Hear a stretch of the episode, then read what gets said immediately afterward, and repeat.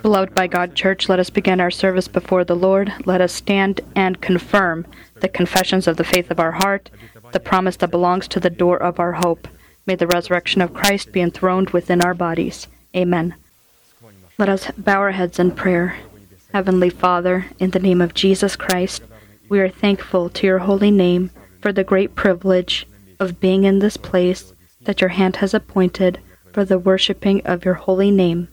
And now allow your inheritance in the name of the blood of the covenant to be lifted to heights that are not reachable for us, and destroy all burden and sin that binds us. May in this service, as previously, all the works of the devil be cursed illnesses, poverty, untimely death, demonic possession, all matters of fear, depression, destruction, ignorance, and error, all of this may it depart from the tents of your holy people. And now stand, O Lord, upon the place of your rest, you and the ark of your might. And may your saints be clothed into your salvation, and rejoice before your face.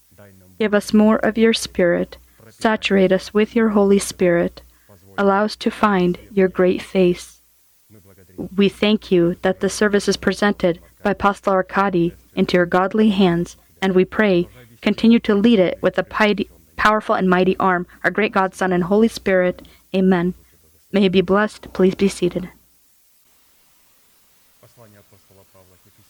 The Book of Apostle Paul, Ephesians 4:22 through 24.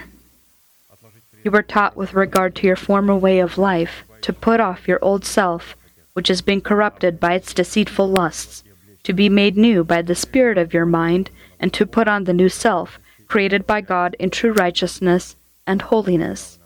The right to the power to put off our former way of life so that we can clothe our bodies into a new way of life.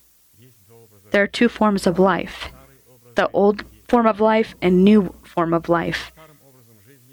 The old form of life is supported by the old man. The new form of life is supported by the new man. We can't put on our our new way of life if we don't renew our mind. And when we come to the service, we this is our opportunity to renew our mind. That will, as a result, give us the right to clothe our bodies into a new way of life. And to fulfill this decreeing commandment written in the book of Apostle Paul and presented to us in the series of sermons of Apostle Arkady, we need to put three destiny impacting, commanding, and fundamental acts into practice. These are put off, be renewed, and put on. Fulfilling these three requirements will determine whether our salvation happens that is given to us in the format of a seed, which we need to obtain as a possession in the format of the fruit of righteousness. And relevant to this, we stop to study the allegory contained in the 18th Psalm of David, in which getting to know and confessing the power that is contained in the heart of David consisted of the eight names of God allowed David to love and call upon the Lord who is worthy of praise, and give God the legitimate ability to use the power contained in the capabilities of his names in battle against the enemies of David. And here's where this is written Psalm 18 1 through 3. I love you, Lord, my strength. The Lord is my rock, my fortress, and my deliverer. My God is my is my rock, in whom I take refuge, my shield and the horn of my salvation, my stronghold. I call to the Lord who is worthy of praise, and I have been saved from my enemies. Let us together proclaim our destiny in Jesus Christ. Lord, you are my strength. Lord, you are my rock. Lord, you are my fortress. Lord, you are my deliverer. Lord, you are my rock in whom I take refuge. Lord, you are my shield. Lord, you are the horn of my salvation. And Lord, you are my stronghold. May the Lord confirm all of these words in our heart, and may He make us worthy of His names, His virtues, and His characteristics. Therefore, considering that in a specific format, as much as God has allowed in the measure of our faith, we already studied our inherited lot in Christ Jesus in the form of the virtue of four names of God strength, rock, fortress, and deliverer. we will immediately go to study our inherited lot in Jesus Christ, studying the name of God, Rock, in whom I trust.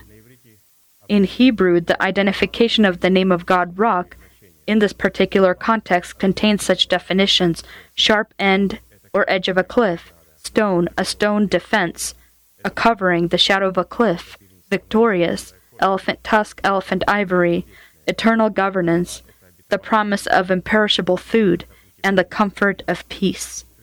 All of every time the scriptures talk about the rock, these eight characteristics that we just uh, read that Pastor Arkady has given, they are present. And when we collaborate with God in His name, Rock, these eight characteristics are also present or should be present in this name.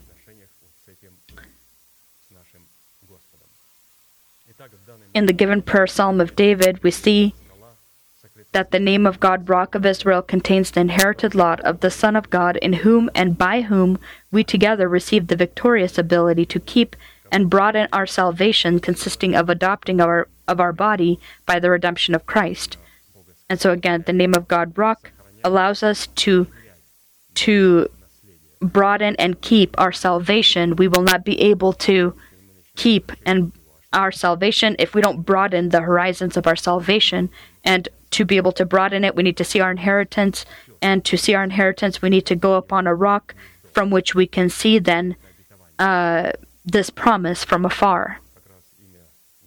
The name of God, Lord, you are my rock, allows us to become this rock, or God begins to hewn us out from this stone or from this rock there are those that he separates when they fall away from God, when they resist God's order.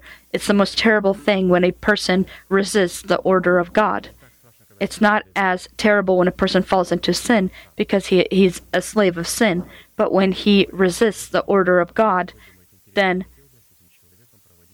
the Lord asks the question Do I want to spend the rest of eternity with this person?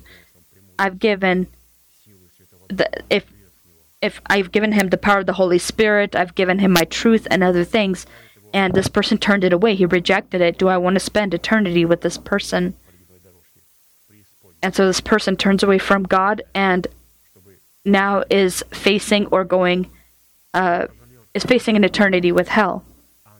He did not spare a third of the angels of heaven. And the people that today resist God and do not want to be hewn from the stone, but want to be separated, God will behave just as he did with the cherubim and with the angels who followed him. And studying our lot, as in the previous names of God, we came to the necessity to study a series of questions. What characteristics and categories identify our inherited lot contained in the name of God, Rock of Israel? What purpose in the realization of our salvation is our inherited lot called to fulfill consisted in the name of God, Rock of Israel? What price do we need to pay to provide God with the legitimate ability to be our Rock of Israel? By what results do we determine, or by what fruits do we determine that God is truly our Rock of Israel as it relates to the realization of our calling? We need to also also keep in mind that if we decide to study our inherited lot contained in the name of God, Rock of Israel, as something separate from the faith of our heart or the confession of our mouth, then we will be immediately going in the wrong direction. The power of the name of God, Rock, this is by the faith of our heart and confession of our mouth, because God and all of, all of his powerful and unchanging names is the lot of inheritance exclusively within the boundaries of the spirit, soul, and body. All of the promises God gave, he gave it for the spirit, soul, and body. And for these promises to become the possession of the spirit, soul, and body, he needs to activate the spirit, soul, and body. And to activate them, God says that the spirit, soul, and body is my lot. I paid a price, not just for your spirit, but for your soul and body as well. And so it's very important to it's uh, to activate for God to activate these our mind, and our lip lips as well, our mouth, our body. He activates our body so that it confesses the words of uh, the faith of our heart. Because if we don't confess the faith of our heart, we won't be able to be saved. We will not be able to preserve our salvation. And so God activates the spirit, spirit, soul, and body so that He can save the spirit, soul, and body, which are His lot. And so, first question What characteristics and categories identify our inherited lot in the name of God, Rock of Israel? We answered six of them, of these questions, or these identified these questions and will remind us of what they are. First, lot contained in the name of God, Rock of Israel, within the heart of a student of Christ, is identified by righteousness, which rules in the fear of the Lord. The righteous needs to have the fear of the Lord, and the fear of the Lord is identified by the commandments of the Lord. Sometimes people say, well, this person has the fear of the Lord, but you have to ask, does this person know the commandments of the Lord? And so uh, you don't know if they know the commandments of the Lord, if they're just afraid to sin. You need to have the commandments of the Lord in his heart. If he does not have the teaching, the commandments in his heart, then what kind of fear of the Lord can he have? To be afraid of something, you need to know about it. To be afraid of, of death, you need to know what death is. If you to love life, you need to know what life is, and when it's not taught, people absolutely don't know where they're supposed to go or what direction to go in. They're not waiting for the return of Christ or rapture because people don't understand the importance of meeting with the Lord Jesus Christ and how all of this happens. And so we need to understand that this is an important component. A, per, a, righteous person needs to have the fear of the Lord. This is having God's commandments. When you don't have God's commandments, you don't have God's fear. Second lot contained in the virtue of the name of God, Rock of Israel, within the heart of a student of Christ, is identified by our great origin, which makes us a member of Zion, which is the perfection of beauty, power, and authority in which God is and where God abides. This is how God sees us. This uh, great origin, this from where we come, this Zion, God sees us as the Zion. And we see how God wants to and is focused on destroying Zion so that he can restore it to comfort it. And he does comfort it. He destroys it and then comforts. He destroys for the purpose that there's something wrong there. In Zion, someone is desiring his Zion. There are people in the, in the church, uh, in the churches that uh, call churches that give themselves great slogans, great titles, but they absolutely do not correspond to the status of what they named themselves. And so the Lord then destroys those Zions uh, so that He can uh, restore it again. We also have our old man who desires Zion or to control or conquer Zion. The Spirit is born from God,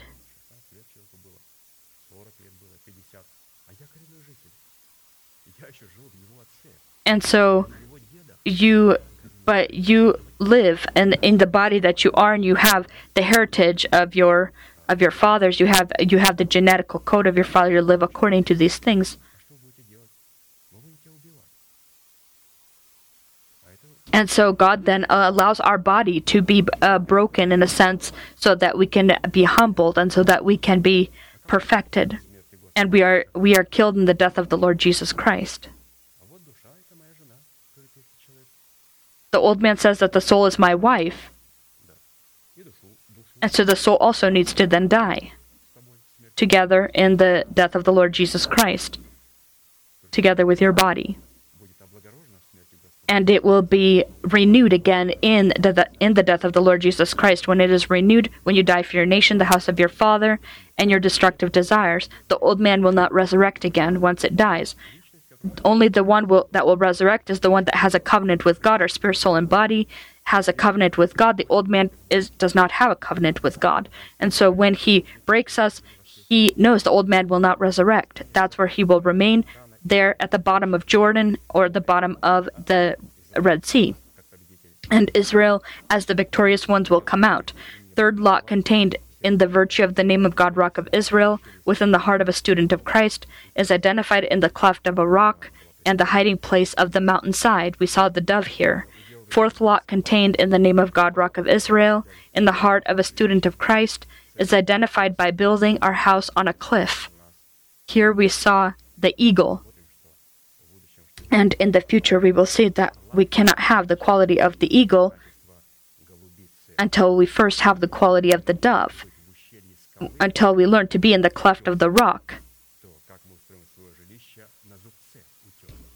We need to first learn to be in the cleft of the rock so that we can then be uh, weaving or, or preparing or making our nest upon the top of the rock.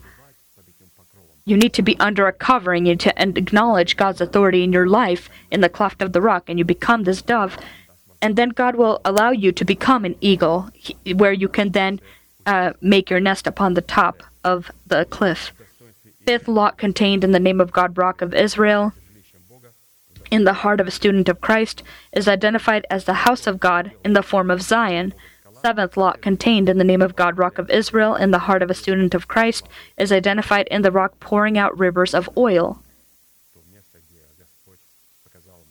This is the place where the Lord had shown Moses his glory.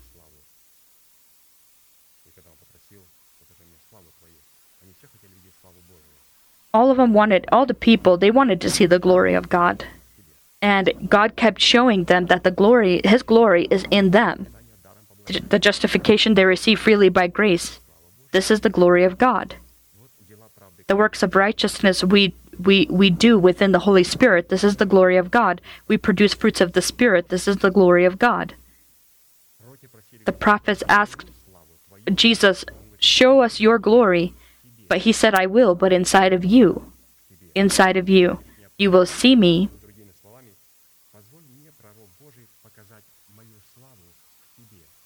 and so the the the Lord would because if the Lord would say that if I show my glory to you out of you or independent of you, it will kill you. So it has to be done within you. Because if the Lord shows how bright he is, how how how scary he is or great he is or in any other form that a person may imagine glory, the Lord wants to show his glory in the person so the person understands that they are his son, that they produce fruits of righteousness. The Lord wants to show, again, his glory inside of us so that we can be transformed, transformed from glory to glory. Seventh, this is where we will be specifically uh, focused upon this rock pouring out rivers of oil, is where we will be focused in the seventh uh, component.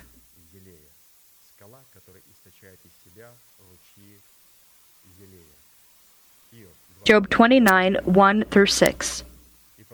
Job further continued his discourse and said, Oh, that I were as in months past, as in the days when God watched over me, when his lamp shone upon my head, and when by his light I walked through darkness just as I was in the days of my prime, when the friendly counsel of God was over my tent, when the Almighty was yet with me, when my children were around me, when my steps were bathed with cream, and the rock poured out rivers of oil for me. In the given allegory, the rock that pours rivers of oil includes seven unique components, which have a wonderful balance between them for the reason that they are diluted in one the other, make themselves known in one the other, and identify the truthful nature of one the other. All of them are all these seven characteristics, including the, the rock that pours rivers of oil. The absence of any of the seven components will mean that all of the remaining components are counterfeits and that God does not protect us but then keeps us for his retribution. And so the Lord preserves certain people, and others he keeps them for his punishment, for his retribution. There are certain ones that he hews from the rock, and others he separates. There are some that fall into sin, and there are some that fall away from God, as if similar things, but they absolutely are different. And so, again, there are certain people that he protects, and others he keeps for his retribution. Therefore, it is necessary for us to at least in short identify each of the components so that we may understand the lot contained in the name of God, Rock of Israel. Here are the, the seven written in the book of Job the lamp of the Lord shows upon my head. Second, by the Lord's light I walk through darkness. Third, the friendly counsel of God is over my tent. Fourth, the Almighty is with me. Fifth, my children are around me. Sixth, my steps are bathed with cream. And seventh, the rock pours out rivers of oil for me. And we want to reach this rock. We want to reach this, the Lord, you are my rock, rock of Israel, that pours out these rivers of oil. And so, first, the lamp of the Lord over my head. If we, for us to collaborate with God, with His name, rock, we need to, to so that it can pour out rivers of oil for me, we first need to have the lamp of the Lord over our head. The lamp of the Lord over our head implies the union and collaboration of our spirit with the authority of the word of the person who has been placed over us by God, the lamp of the Lord over our head. Not, not at the level of my head, but over my head, so that the word of God would become the possession of my heart. I need for it to be over or above my head. And so, as interestingly as Pastor writes here, that it implies the union and collaboration of our spirit with the authority of the word of the person who has been placed placed over us by God. So when I collaborate with the words that are spoken by the person that is placed over me, that means that this lamp of the Lord is over my head. 2 Samuel twenty one sixteen seventeen.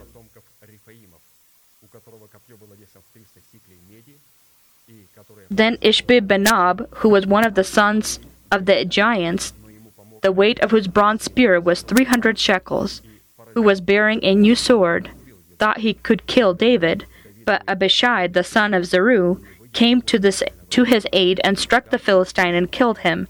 Then the men of David swore to him, saying, You shall go out no more with us to battle, lest you quench the lamp of Israel.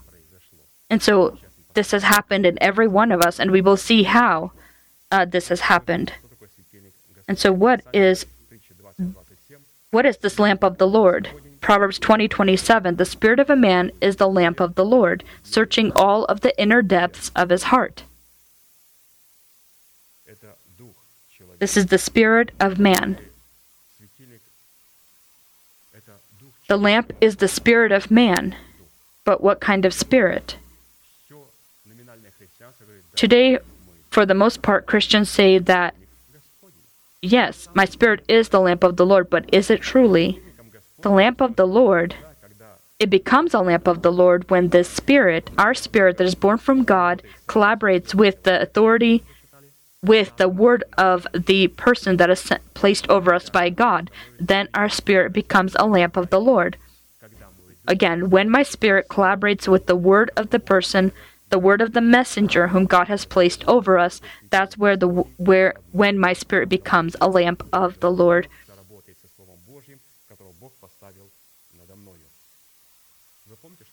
Do you remember what the unwise said? They said to the wise, Give us some of your oil because our lamps are going out. The wise said to them, So that there not be insufficiency with both us and you, for rather go to the sellers and go purchase from them.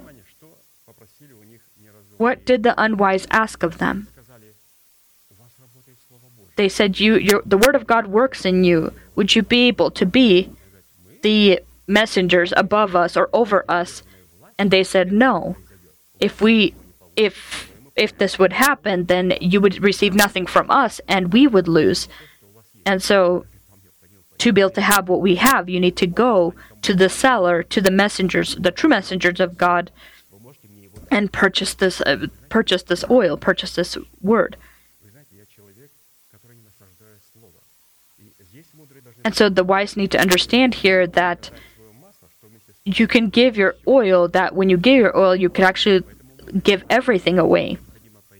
And so instead, you need to tell them, go to the messengers and go purchase uh, for yourself uh, from the from the seller to be able to receive this oil, you need to acknowledge the status of the Zion, the status of Zion, and then acknowledge the authority of the person God has placed, and then have your spirit collaborate with that person whom God has placed, and then your spirit will be a lamp of the Lord. And so acknowledge again the status of the church and the person. We can't just give you oil. The oil begins to work in man, Again, when our spirit, our heart, collaborates with the words of the person whom God has placed over us. This is very uh, important to understand. And here is David is shown here as this lamp, the lamp of the Lord. Do we have David? Do we have a spirit that collaborates with the word of God that is given to us by his messengers? For the scripture's sake, uh, keep your heart with all diligence, because out of it are issues of life. And so our spirit, our heart is also in the form of our spirit. Uh, you need to collaborate your spirit with the authority of the of the person or the authority, the word of the person that is sent and placed over us by God.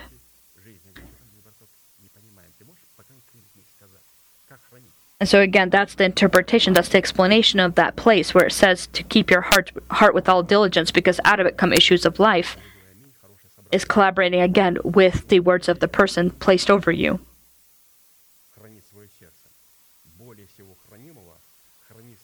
As it says, above all things, keep your heart with all diligence, or preserve your heart with all diligence.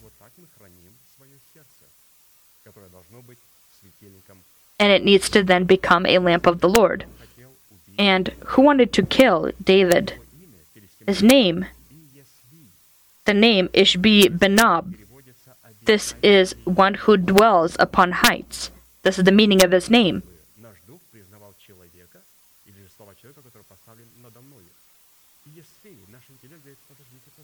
And so our intellect says, uh, he he is he is the one. He is the intellect who wants to take the position of the one up on the heights, the authority, and he tells the spirit that you should acknowledge me. The mind tells the spirit, and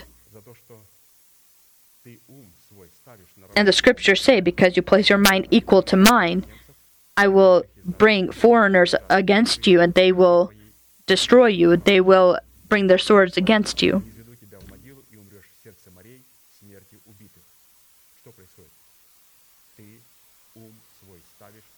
And this all happens, this kind of thing happens when a person places his mind equal to God's mind. And as we understand, this enemy, the one who wanted to kill David, Ishbi Benob, one who dwells upon heights, this is the mind trying to place itself uh, equal to God's mind. And I understand just as pastor, for example, this, the phrase that people sometimes state why do I need to listen to pastor when I myself receive revelations? When I receive revelations and and we are then in the likeness of these of these giants. He had the weight of his uh, spear was 300 shekels. If you remember, Samson had bound uh, 300 foxtails together and put torches on them, and he burned the fields of the Philistines. And he had 300 again foxes, he had the torches that he had lit. These are the councils, the brotherly councils. Uh, the, these are by tradition passed on uh, from fa- from the fathers, a tradition to have these brotherly councils. And so maybe we have maybe these are traditions that have been passed on to us maybe from many many generations back, but they have nothing to do with the old path of good and this truth, uh, they may be thousands of years old, this truth that's given to us, the ancient, the old path of good, this is the path upon which God lives, and we need to live upon it too. And this Philistine, he had these 300 shekels, and of course, Abishai helped him. This means that the Lord has given in 2 Corinthians, it is written that the Lord has given us the ability to be servants of the New Testament, not of the letter, but of the Spirit, because the letter kills, but the Spirit gives life.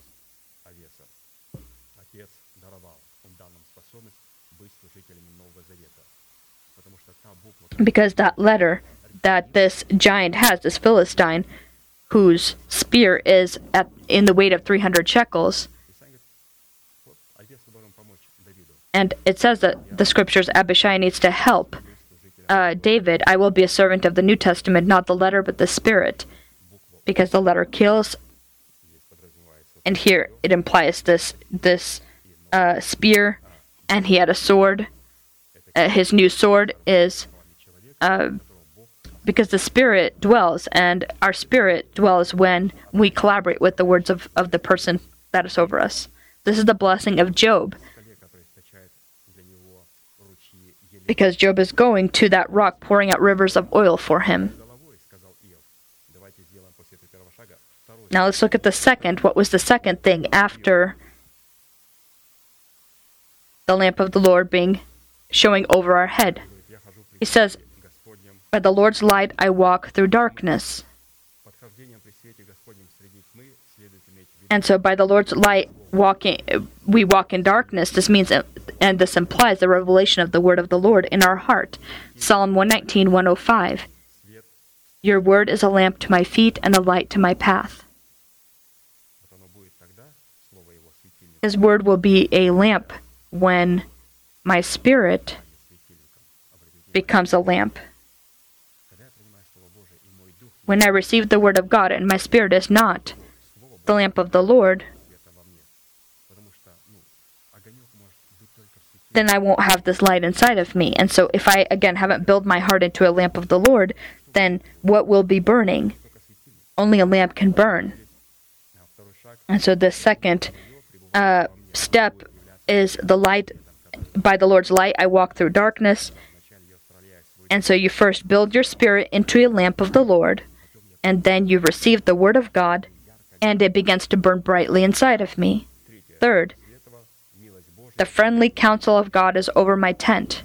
This implies the secret place of the Most High and shadow of the Almighty, in the form of the person clothed into the Holy Spirit, into the authority of a Father of God. Psalm 91 1 through 2. He who dwells in the secret place of the Most High shall abide under the shadow under the shadow of the Almighty. I will say of the Lord, He is my refuge and my fortress, my God, in Him I will trust.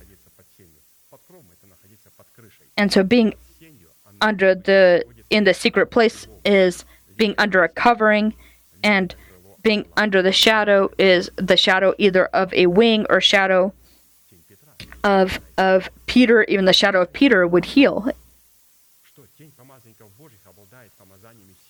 The shadow of the anointed had anointing and power and it was literal.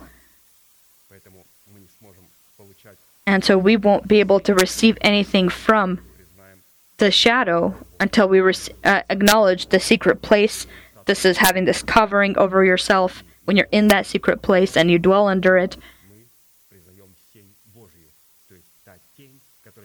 And so, by being in the secret place, you acknowledge the shadow of the Almighty. I acknowledge the church and the person whom God has placed. Fourth, the phrase the Almighty is with me implies the concord and union with the commandments of the Lord. Psalm 119, 98 through 100. You, through the commandments, make me wiser than my enemies, for they ever are with me. I have more understanding than all of my teachers, for your testimonies are my meditation. I understand more than the ancients, because I keep your precepts.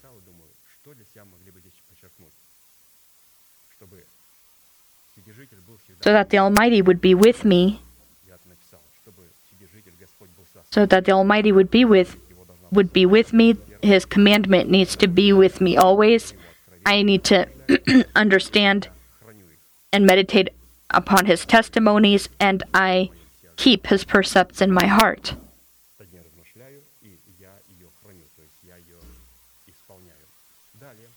Further, the phrase, my children are around me implies the fruit of the Spirit abiding within our heart in the form of the promises of God.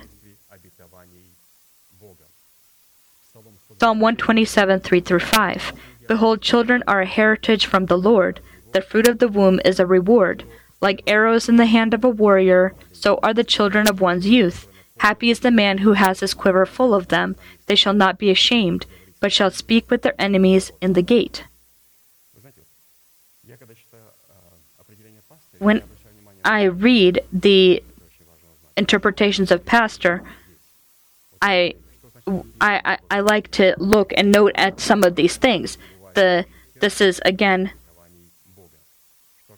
the, the, this is again the fruit of the spirit abiding within our heart and by having this fruit of the spirit we can then determine that we have god's promises in our heart and so by talking to a person by the kinds of fruits he has you will be able to uh, determine uh, what kind of the state of his heart or the state his heart is in, and whether he has the resurrection of Christ in his heart and in his body and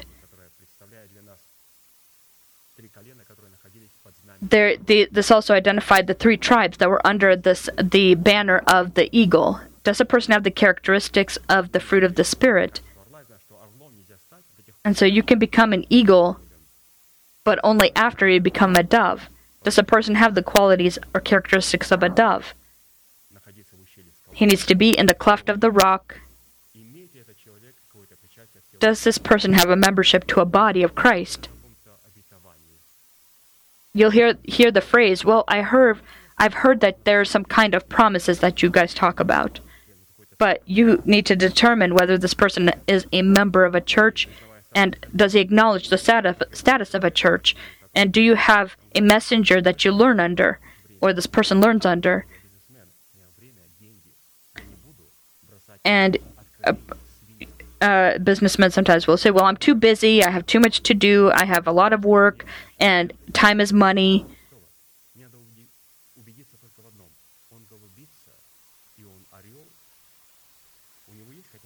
And so, again, these are characteristics by which you can determine whether a person is a dove and then later an eagle. By the fruit of our spirit, the qualities of our spirit, characteristics of our spirit, uh, you can d- you can see the promises a person contains in his heart.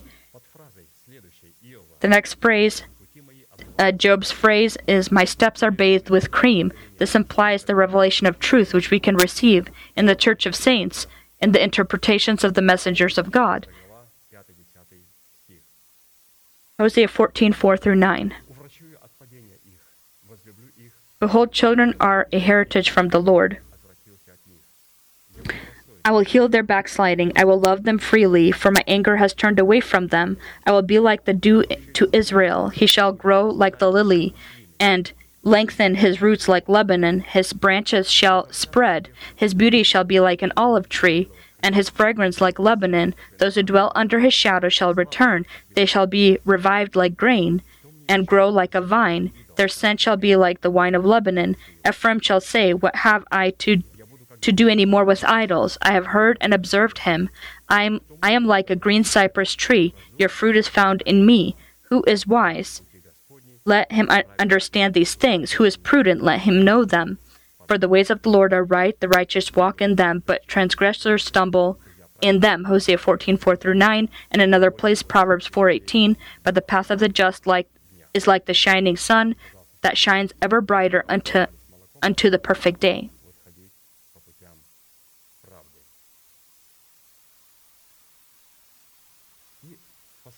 And the final phrase, seventh phrase the rock now pours out rivers of oil for me. You see how many steps you needed to take to be able to approach God's name, Lord, you are my rock of Israel, so that it can pour out rivers of oil.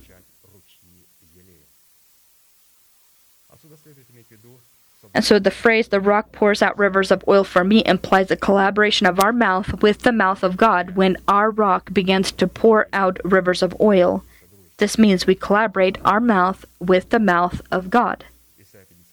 Isaiah 51:16 And I have put my words in your mouth. I have covered you with the shadow of my hand, that I may plant the heavens, lay the foundations of the earth, and say to Zion, You are my people. Again, what will the Lord do? So that this rock can pour out this rivers of oil for us. He says, I will put my words in your mouth, this will allow me to cover you with the shadow of my hand. This will allow us to renew our mind and to lay and that he may then plant the heavens and lay the foundations of the earth. And so all of the steps that Job again took so that his rock would be able to pour rivers of oil. He needed to put these words into his mouth and this is not possible if we don't uh, plant our heavens and lay the foundation of our earth. This is the collaboration of our mouth with the mouth of God. Do you remember the last words of David? The scriptures say, The Spirit of the Lord speaks, and his word is on my mouth. The God of Israel spoke of me, and I spoke that he is the rock of Israel, David said. And so our rock will pour rivers of oil for us when the Lord will see the collaboration of our mouth with the mouth of God, or when the Lord will begin to speak in us and through us. You'll say, Well, how is it that the Lord will do this? When the Word of God will speak in us and we confess the faith of our heart, this will be these words that God spoke. These are my final words Rock of Israel, said of me. That's what David said, his last words. The Lord speaks in me. Again, not I speak, but the Lord who already speaks in me. His words, David's words, became, be, became equal in power as God's words. He confessed the faith of his heart. And to confe- confess the faith of your heart, you need to begin with the first step, and that is to possess a lamp of the Lord. And so you ask, well, how? you receive the lamp of the Lord. The lamp of the Lord is over me. What is over me? Over my head, over my intellect. I need to collaborate with the words of the person whom God has placed. I need to acknowledge him. And how do I acknowledge him? I acknowledge the status of the church, and then I acknowledge the status of this person, and I begin to collaborate my spirit with this person and confess the faith of my heart. very interesting seventh component. Let's look at the eighth. The eighth lot in the virtue of the name of God rock within the heart of a student of Christ is identified in the victory over the Philistines. 1 Samuel 14 1 through 23. Now it happened one day that Jonathan the son of Saul said to the young man who bore his armor, Come, let us go over to the Philistines' garrison that is on the other side. But he did not tell his father. And Saul was sitting in the outskirts of Gibeah under the pomegranates. Between the passes by which Jonathan sought to go over the Philistines' garrison, there was a sharp rock on one side and sharp rock on the other side. And the name of one was Bozez, and the name of the other, Seneh. And so Seneh is bright and not approachable. Not approachable because it is sharp. Two, two great rocks, sharp rocks, and the Lord will show uh, then how to collaborate with this Urim and Thummim, the Word of God and Holy Spirit, so that we can destroy the Philistines. And so Jonathan approached these two sharp rocks this Bozez and Seneh, which is bright and unapproachable Word of God and Holy Spirit. The front of one uh, faced northward opposite Michmash, and the other southward opposite Gibeah. And so, southward, uh, this is a symbol of your reasonable service.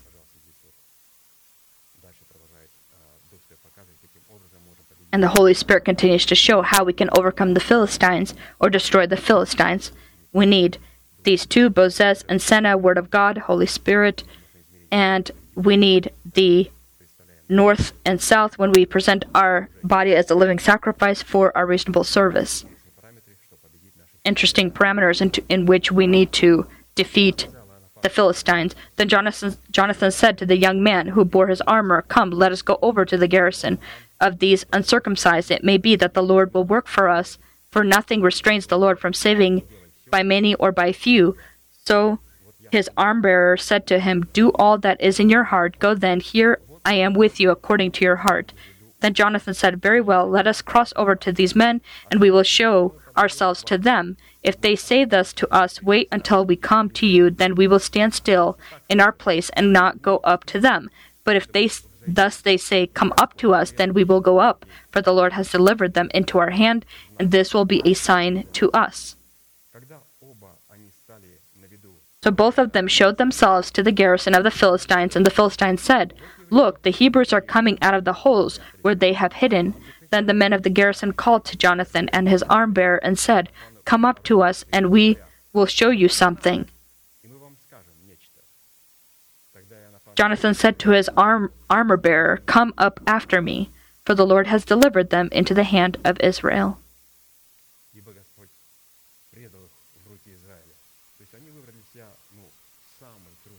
And so they chose the most difficult uh, uh, path, uh, going up upon this rock. And so they said, if if they tell us, come up after, come come up to us. If And so when I go to the church, I need to focus my attention to be able to listen to the word, to the sermon that is being spoken, and focus my mind to it so I understand it. But if you just come to the come to the church so that uh, so that you're entertained, so you hear a couple of nice songs, so that you hear some good words, uh, but these people focus their, their attention to the Word of God and learn. And so Jonathan climbed up on his hands and knees with his with his armor bearer after him, and they fell before Jonathan. And as the as he came after him, his armor bearer killed them. That first slaughter which Jonathan and his arm, armor bearer made was about 20 men within about half of an acre of land. And so he was on his hands and knees and was going upwards and they were falling. And so you need to collaborate with the Word of God and you climb and you hold on with your uh, hands and knees, you climb and we sometimes say, well, it's impossible to lose our soul. Well, we need to begin to hold on with our hands and our knees, and of course, you can't overcome them with your own strength. They're it's too, they're too it's too powerful for us. But when we begin to climb upon the revelations of God, meditate, confess these revelations, then all we will need to do is just uh, finish off anybody still left in front of us. First, the Canaanite land, being the belonging and holiness of God, symbolizes the Church of Christ living in the earthly body in real time. And so we live in this mortal body, this earthly body, and so the Church of Jesus Christ, it lives in this earthly body in real time. And secondly, the Canaanite land, which is the belonging and holiness of God, symbolizes our earthly body that is redeemed by the blood of the cross of Christ. And so the church of Christ consists of our bodies. And so that's why it says our earthly body, because here are people that are the church of Christ. We are in these mortal earthly bodies, and we are his body. His body is on earth. And imagine how interested God is, and he's more interested than us, to enthrone the resurrection of Christ in our body, because his body consists of our bodies, and our bodies are mortal and earthly, sick and weak. And he wants to shame hell. He wants to shame death. He wants to show that his body, his glorious body, not there. He wants to, he wants to he knows what's happening on earth and what's under the heavens.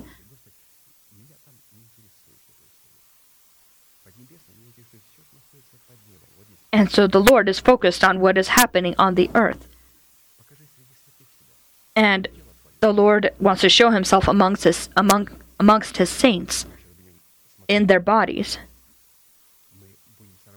And we will see how we need to collaborate with God so that the body of Christ, this fullness that fills all in all, this is what our body needs to have and possess. Who are the Philistines? The Philistines are the native inhabitants of the Canaanite land who rejected circumcision, which serves as a covenant upon the body of man between God and this person. The Israelites, in their majority, treated them with contempt, calling them this uncircumcised Philistine. The symbol of the uncircumcised Philistines within our body is our uncircumcised mind and corrupt desires of our soul, clothed by us into pseudo godliness.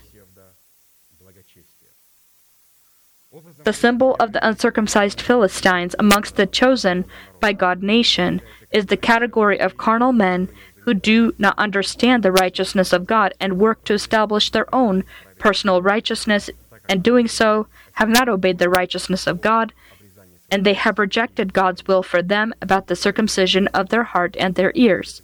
The category of people who do not comprehend the righteousness of God, this is in the church. These, these all these desires, the uncircumcised mind, they put on pseudo godliness.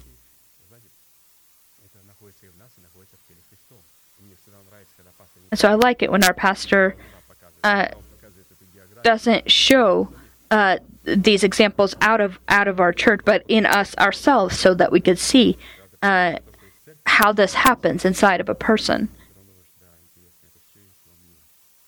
And so, this uh, pseudo godliness, the wicked and the lawless, are not just in the churches of Christ, but are also present inside uh, in every one of us. The old man, the uncircumcised mind, and the corrupt desires that clothe themselves again into pseudo godliness. Therefore, throughout the span of history of the Old Testament, between the Philistines and the Israelites, with pre- periodic success of both, the one side and the other side, there continued to be an unreconcilable feud, escalating even to, to harsh and blood shedding battles. The symbol of true Israelites is the new person, created in accordance to God in righteousness and holy truth, carrying the program of the law of the Spirit of life. The symbol of the Philistines is the old man, carrying the program of the fallen cherubim. The symbol of heights in the two sharp rocks represents the wisdom of the Thummim and the light of the Urim within the heart of a man that fears God. Again, one that is bright and unapproachable, these two uh, stones, these rocks, the names of these rocks, uh, their meaning. This is the Thummim and the Urim. The symbol of Jonathan is the in the given event is the new person in whom are the two great witnesses representing the Thummim and Urim before the God of all the earth. At the same time, the symbol of Jonathan's servant are the members of his body that were given by him or by us as slaves of righteousness. And so, who is this uh, armor bearer. This is our body, the members of our body, slaves of righteousness, that you need to use, climbing upward upon the Thummim and Urim. Jonathan, with his faithful servant, produced a stunning victory over all of the Philistine armies, both within his body as well as out of his body, in the midst of the chosen by God remnant. Any victory that happens inside of us, it it performs victory not just within our bodies but also in the bo- in the body of Christ because the body of Christ is made up of our bodies. And so God is interested and desires for us to receive healing. He wants the stronghold of life to be stronghold of death to be thrusted out uh, with noise into hell and the stronghold of life to take its place.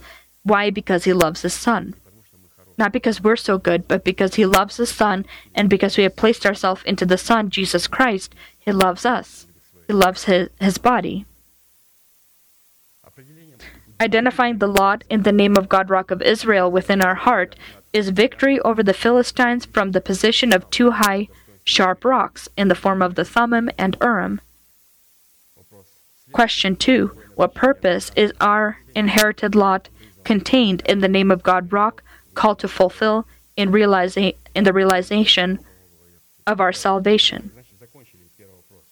And so we finished that first question, uh, identifying the criteria and categories of the name of God rock. And now this is that second question, the classical question, as to the purpose. What purpose is our inherited lot contained in the name of God rock of Israel, called to fulfill in the realization of our salvation? first purpose of the lot contained in the name of God, Rock of Israel, abiding within the heart of a student of Christ, is called to give us living water that would quench the thirst of our new person, in which we are called to demonstrate the holiness of God to the disobedient sons of God. This again is all inside of us. The Rock of Israel needs to give us living water for the quenching of the thirst of our new person Numbers 27 through 13.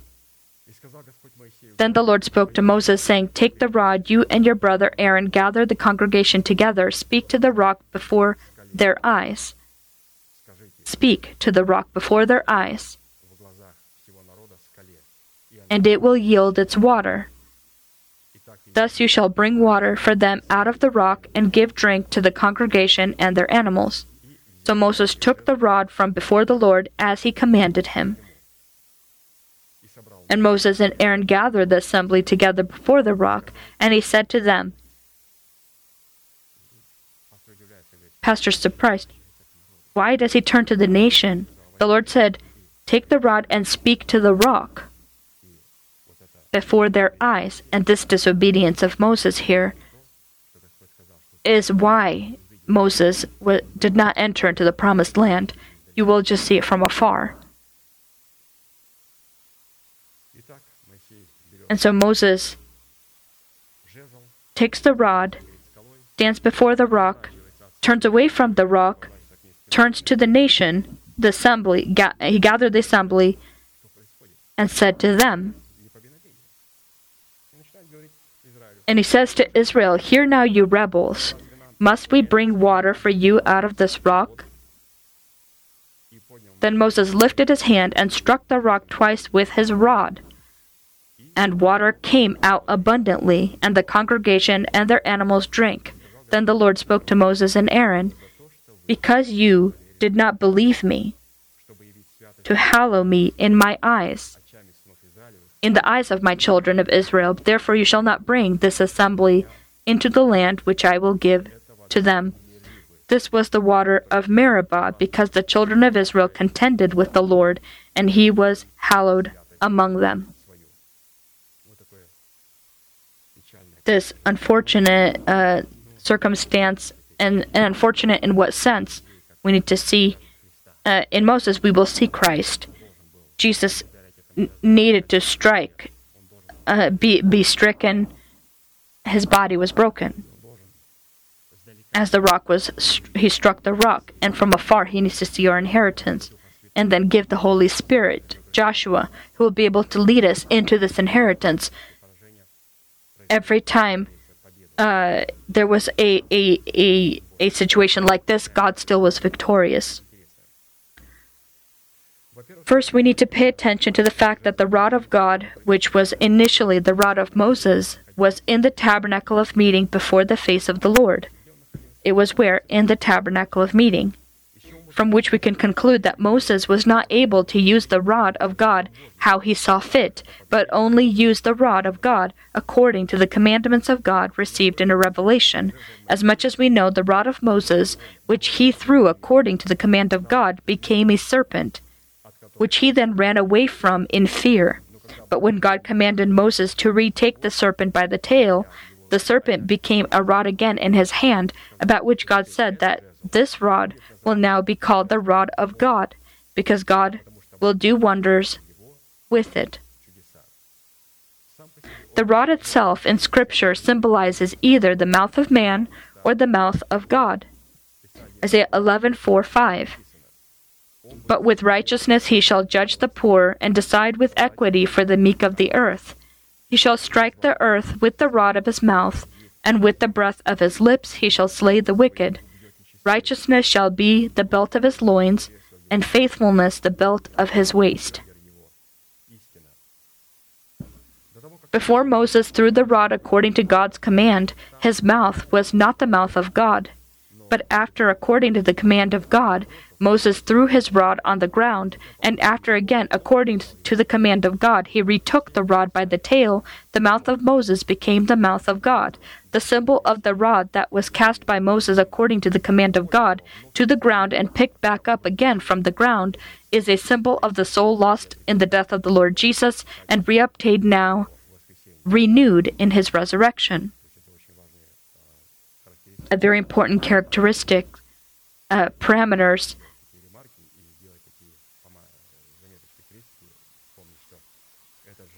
this rod that was cast to the ground by Moses is a symbol of the soul that has been lost in the death of the Lord Jesus and now reobtained now, renewed in the resurrection.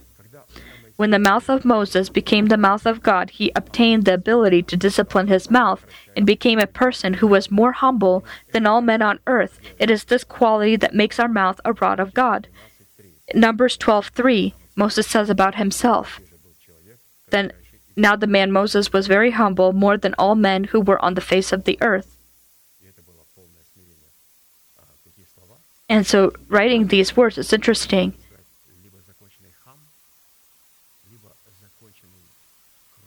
And so, either you could look, uh, typically, a person will write this who is either at one extreme or the other. Either he uh, is a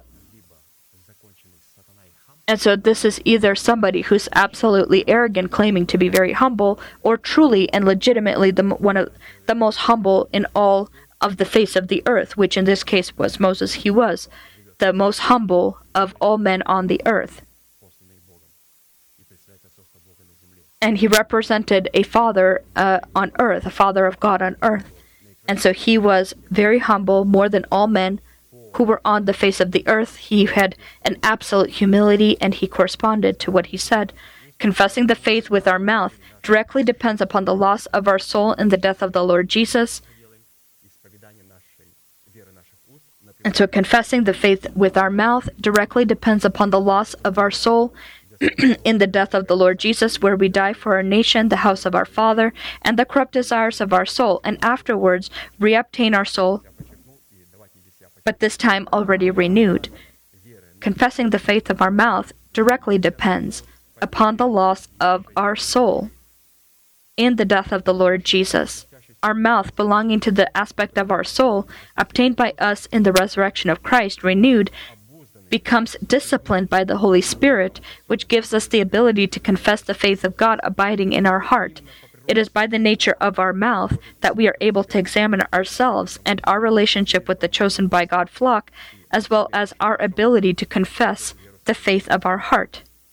If a person by the cross of the Lord Jesus has not died for his nation, the house of his father, and for the corrupt desires of his soul, the confessions of the rod of his mouth, whatever places of Scripture he may be confessing, will be considered idle words.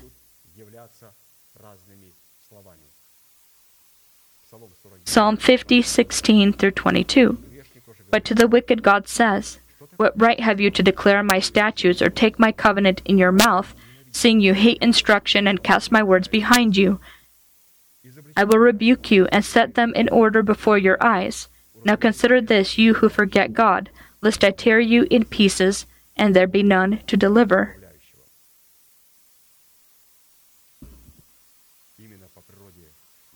specifically by the nature of our mouth or what we speak can we examine our relationship uh, with the chosen by God remnant. And if our mouth that belongs to our soul is not lost in the death of the Lord Jesus Christ, we did not die in the death of the Lord Jesus Christ. We need to understand this that people say, How do I confess? or how do I not confess idle words? And so one confesses and another person confesses the same word. One will speak idle words, the other will not speak idle words. He speaks the faith of his heart. Our confessions directly depend upon how our, the relationship uh, our relationship with the nation and whether we died for the, our nation the house of our father and our destructive desires because if, it, if our soul has not died in the death of the Lord Jesus, it has not been renewed. Our mouth is our part of our body, but for my mouth to speak, my soul, my mind needed to place these this word uh, this word in my mouth. So my mind needs to know them so that my, my, my mouth may speak them. because unfortunately, if we don't have a renewed mind, then whatever we will be passing on and then speaking with our mouth will be just filthy words and not the truth. And so the mouth of God and so our lips are what we confess. Uh, we need to die in the death of the Lord Jesus and resurrect with Him. And so, again, how do I determine that I speak idle words again? we need to look at the nature of our lips. And the nature of our lips directly depends upon the character of our soul. And the character of our soul is determined by our relationship with the, our, the nation of God and whether we die for our nation, the house of our Father, and our corrupt desires. Because if we, I have not died for these three, then whatever I put upon the altar will be defiled. or if you take a good altar and you put the right words, then it won't be defiled. And so, for us to again not speaking idle words, our soul needs to be renewed. And when our soul is renewed, then we will have a meek or gentle mouth. I say this again and again so that we understand, and I, together with you, begin to understand this. When I repeat this, I, I, I don't just repeat it, I, I speak to myself I, I, I, I am trying to think through these things as I say them as well. The unbelief of Moses and Aaron consisted in them not believing God, specifically that he would not be able to bring forth water from the rock, and if that wasn't enough, in addition to demonstrating disobedience to God, in their unbelief both Moses and Aaron turned to the nation of God and called them disobedient. God did not command Moses that he strike the rock with the rod, but the opposite, God commanded that he speak to the rock with his mouth, while holding the rod of God in his hand, demonstrating the holiness of God before the eyes of the sons of Israel. Holiness consists in trust and obedience to the words of God.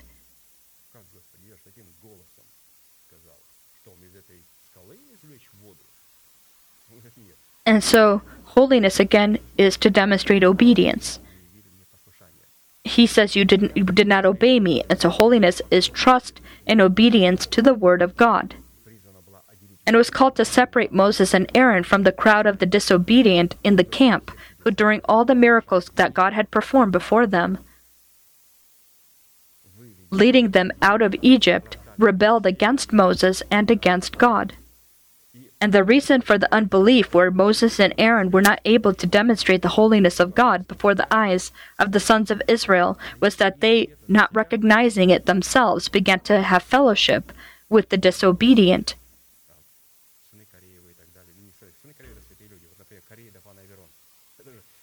And so, if you remember, the Korah and Dathan and the others, these were related uh, to them as they were part of the part of the families, and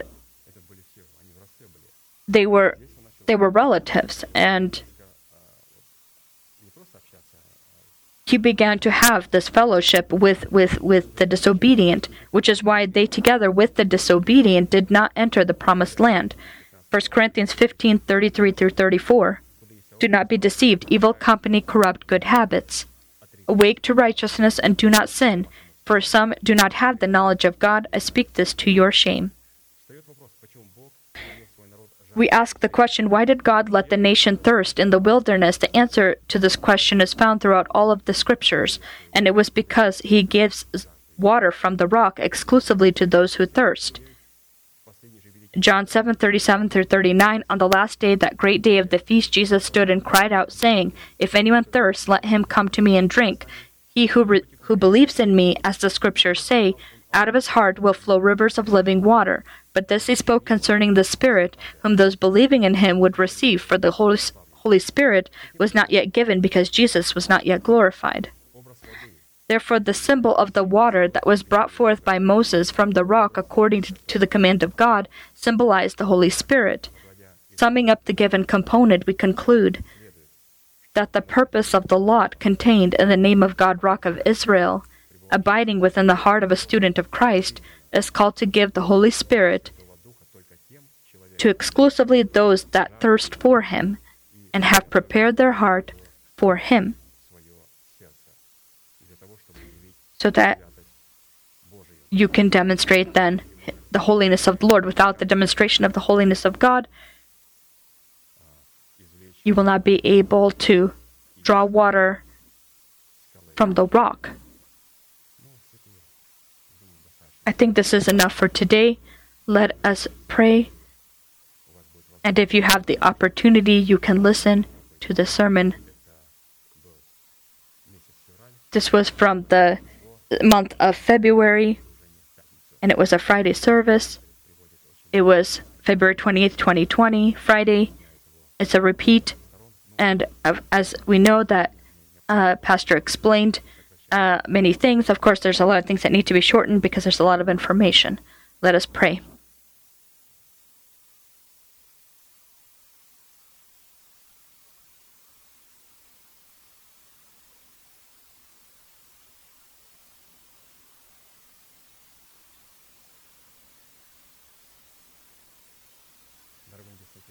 Heavenly Father, in the name of Jesus Christ, we thank you for the opportunity to be upon this place that your hand has appointed for the worshiping of your name.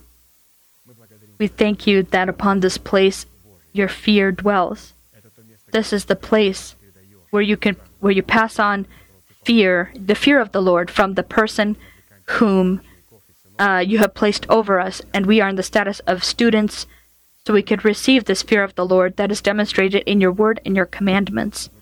We thank you that we today were able to lift you up in the name Rock, Rock of Israel, that you are unchanging in your word, and that, and we pray that in the commandments and statutes where we exalt you and magnify you, you can you activate the your name in us, so you can cleanse our heart and our heart from all filth from all that does not correspond to your godly standards, and may we be cleansed from all filth of the flesh and the spirit, so that we can approach you and receive your words in our pure heart that is cleansed from dead works. We thank you that today you have allowed us to expand our inheritance, to increase it, expand the territories of it, You've allowed us to work with your name, Rock of Israel. You have played us in on the rock, and we see from afar. We are on this rock, and we see from afar. We see your promises. We thank you for the quality of the fruit of the Spirit, for the character of Christ that abides in us. That by our fruit you can then determine the promise that is in our heart and allow us to first thank you and look at the promises that you have placed at the door of our hope when Christ will come and will return for his church. First, allow us to become this dove. Allow us to hide in the cleft of the rock in the death of the Lord Jesus, where we confirm your promises your covenant with us. Allow us to be under the covering of your rock.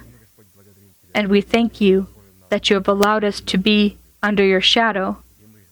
And we have made a covenant and have acknowledged the status of your church, your Zion, and you have allowed us to be under your shadow.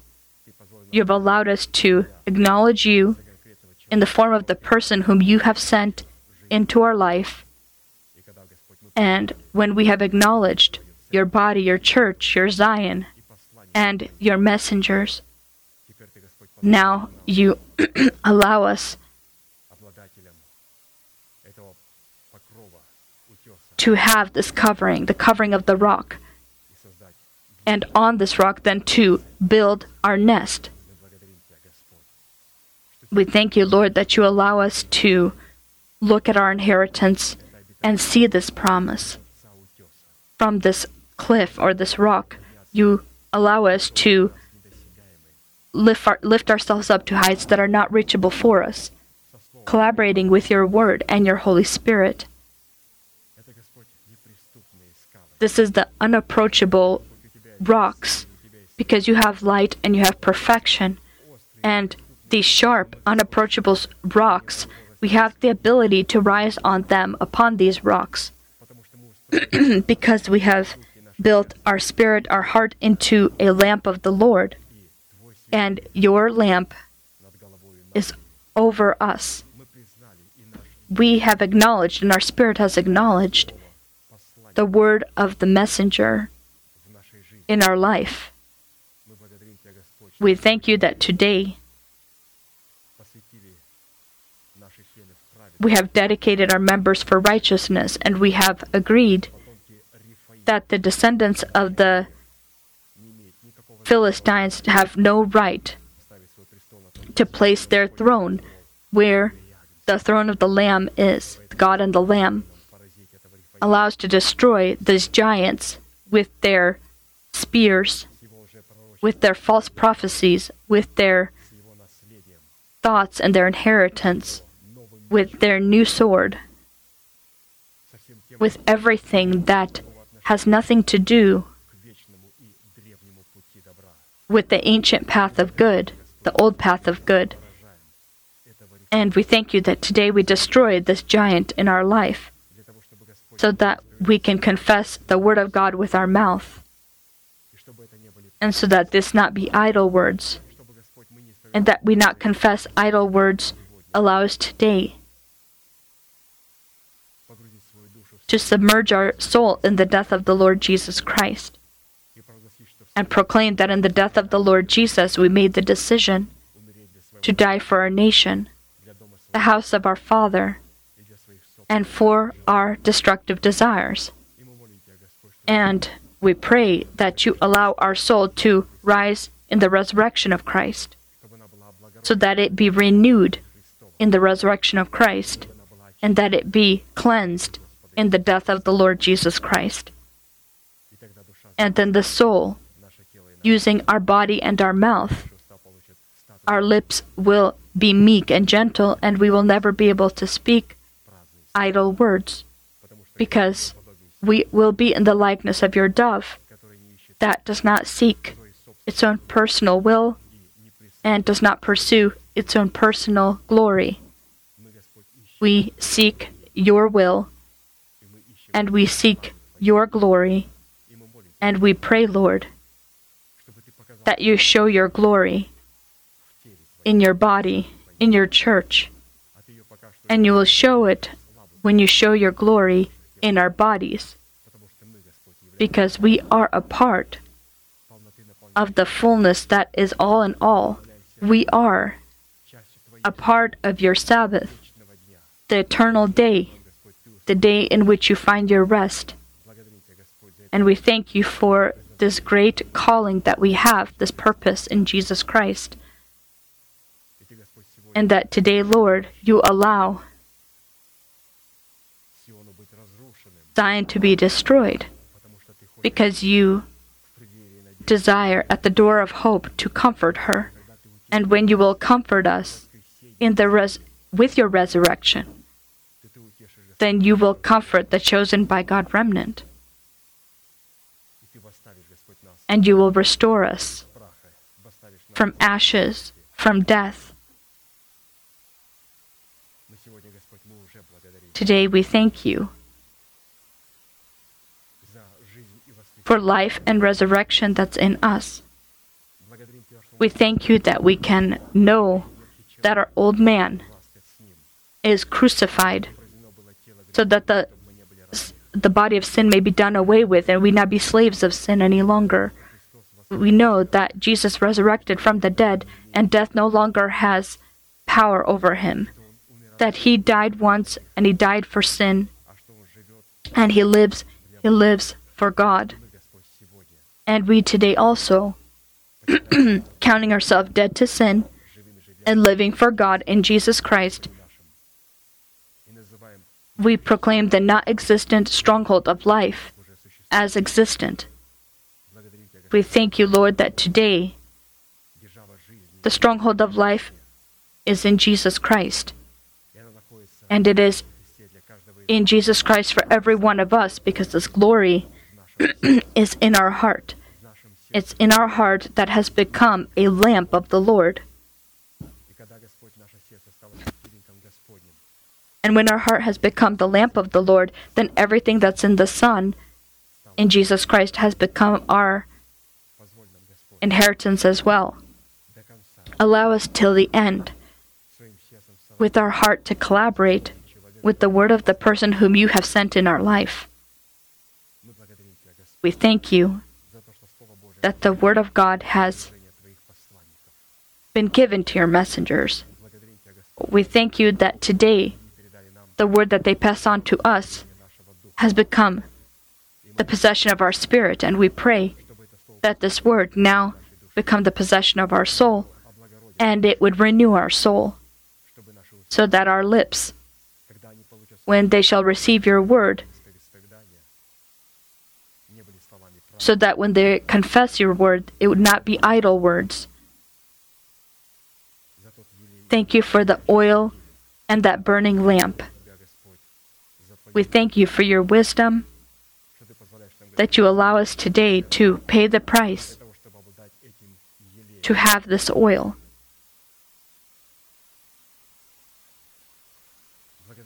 We thank you for victory and for the person by whom we have received these great revelations that we had the opportunity to take from the table of showbreads of our heart and make the possession of our mind and our confessions.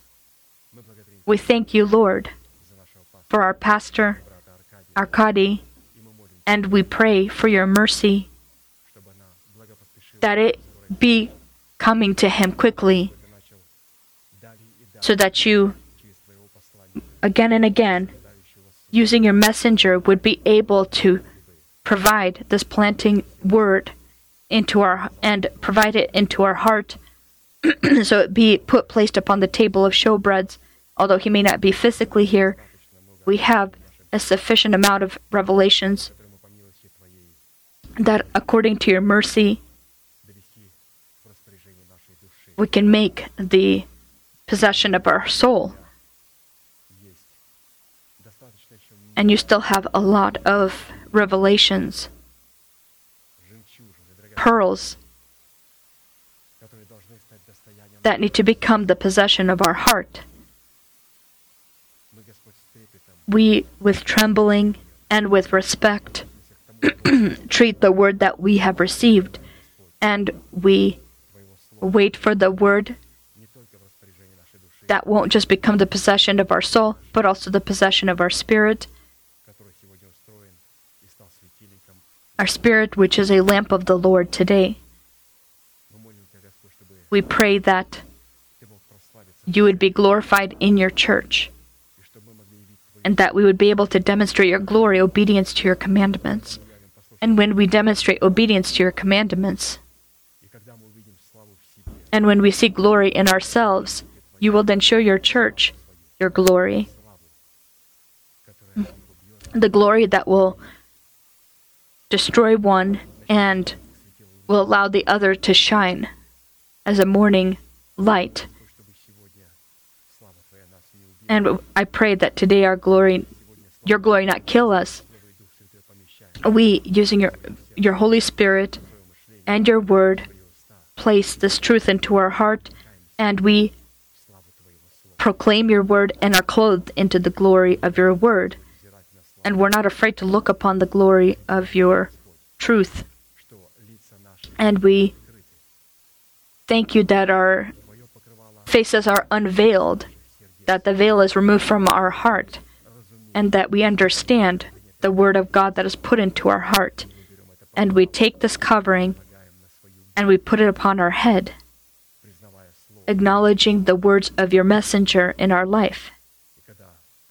And when the covering has become the possession of our head, then our heart received the ability to comprehend the word and that wisdom that abides in our heart. We thank you for your church, for your saints, when you will be demonstrating your glory so that you may shame death, and so that death would be devoured by the victory of Christ so that death no longer have poison against us and not be able to hurt us, so that you pull out the sting of death. and so, for this, allow us to take the serpent by the tail. And when we take our serpent by his tail, when we will be able to discipline our mouth with the gentleness of Christ, then death, you will tear out the sting from death, and hell will not have any victory. We thank you, Lord, that in our life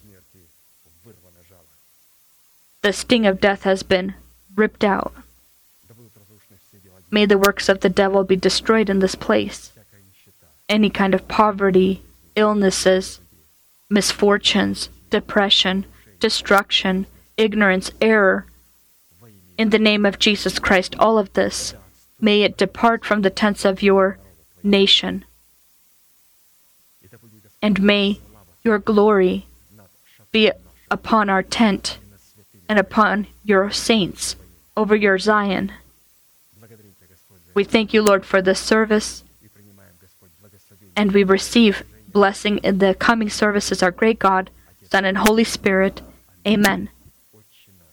Our Father in heaven, hallowed be your name. Your kingdom come. Your will be done on earth as it is in heaven.